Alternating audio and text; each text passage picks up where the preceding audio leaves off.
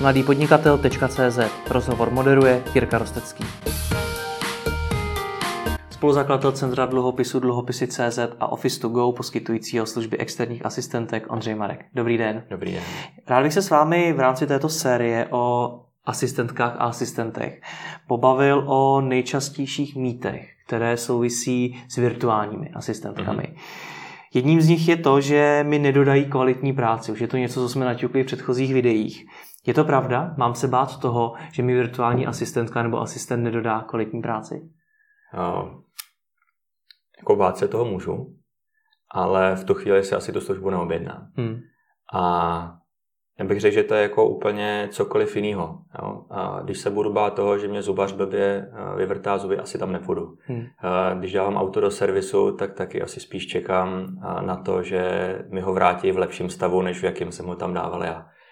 A z tohohle pohledu je potřeba přistupovat i, i k asistence. Pokud eh, je to firma nebo asistentka, která se tou službou chce živit, chce ji dělat dobře a chce ji dělat správně, nebo chce se prostě uživit, tak ji musí dělat pořádně. Hmm. A pokud ji udělá špatně, tak uh, si ji asi po druhý neobjednám a nemělo to ten správný výsledek. Jaká ta kvalita její práce potom je? Je taková, jakou by si ji udělal sám ten podnikatel? Uh, může být. Hmm.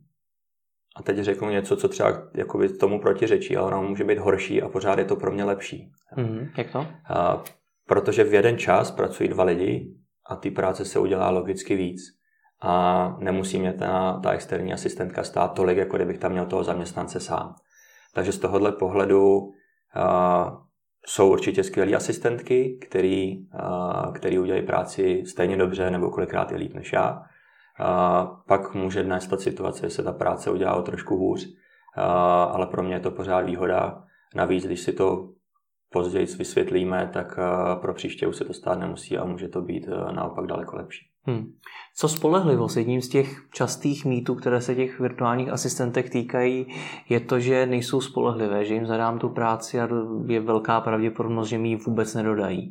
Hmm. Stává se to často? Uh, já jsem se s tím naštěstí nesetkal a už z podstaty věci jako asistentka by měla být spolehlivá, takže pokud uh, zadám nějaký úkol, i, i s termínem a domluvím se na to, že to v tom termínu bude odezdaný, tak by to tak mělo být a, a očekával bych, že to tak bude. Jak si tu spolehlivost podchytit? Přece jenom zkouším něco nového, třeba jsem mm. doteďka ještě služeb virtuálních asistentek nikdy nevyužil, tak jak si podchytit při té první zkušenosti to, že mi tu práci skutečně dodají? Jo. Tak jedna věc může být třeba nějaká reference, že si ověřím už dopředu, že, že někomu a, ta služba byla dodaná včas a v nějaké kvalitě, kterou očekával. A druhá věc může být třeba smluvní, nějaká, pokud jsem na tom závislý a, a řeknu, že mají mi do druhého dne dodat data do prezentace, kterou já si potřebuji připravit a za dva dní někde od, odvykládat a ukázat ji lidem, tak, tak si dám do smlouvy třeba nějaký sankce v případě nedodání a podobně. Hmm.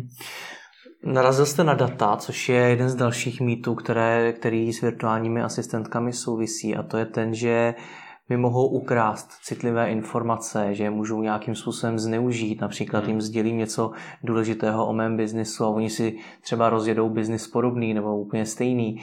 Je tohle to něco, čeho se mám bát? Jo. Přál bych si, aby ne, nebo prostě jako chci, aby to tak bylo. A je to je to vlastně zase o tom, jestli ten biznis chci dělat dlouhodobě nebo ne.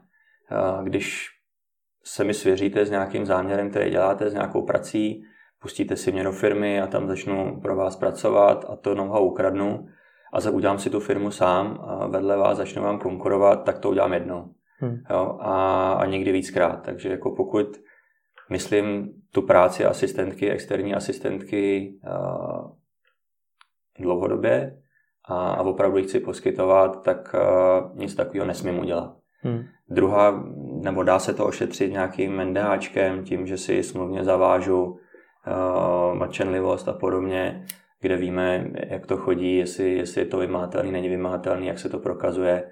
Uh, je to jedna z cest, uh, která se řeší, uh, tak aby měl ten podnikatel větší klid.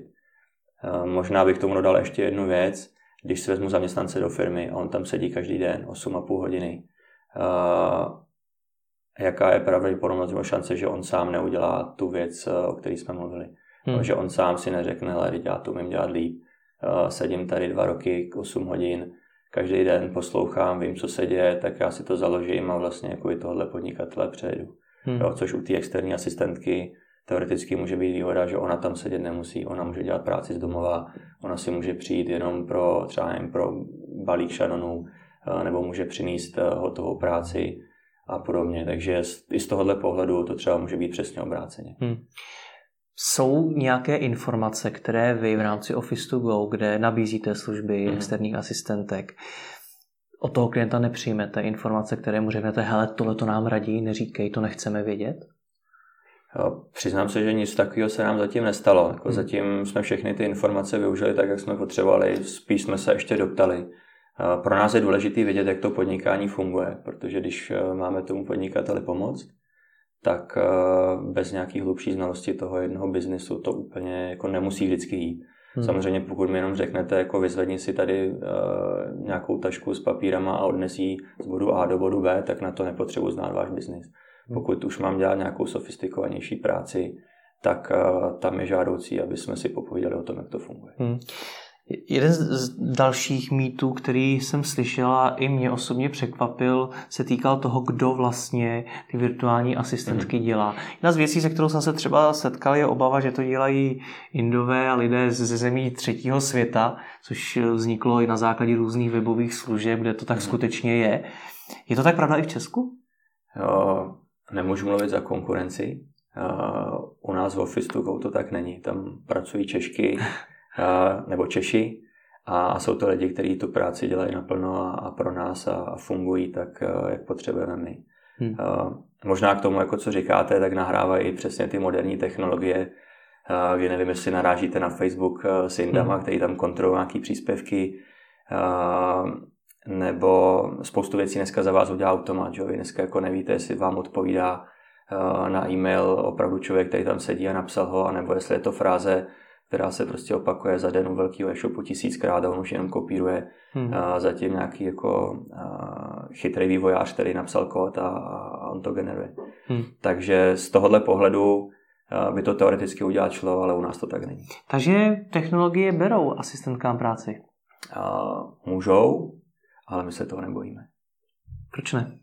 A, protože pořád, a to je vlastně i jakoby ta naše přidaná hodnota, kterou vidíme, pořád je dobrý se s někým potkat a, a říct si věci z očí do očí a, a mít tam nějaký osobní kontakt. Je, je určitě spousta činností, které vyřešíte jenom na mail a na telefon a nemusím vás nikdy vidět, ale je zase na druhou stranu spousta úkolů a spousta činností, kde je lepší se potkat a s tím počítačem se nepotkáte. To je pravda. Děkuji za rozhovor. Taky děkuji.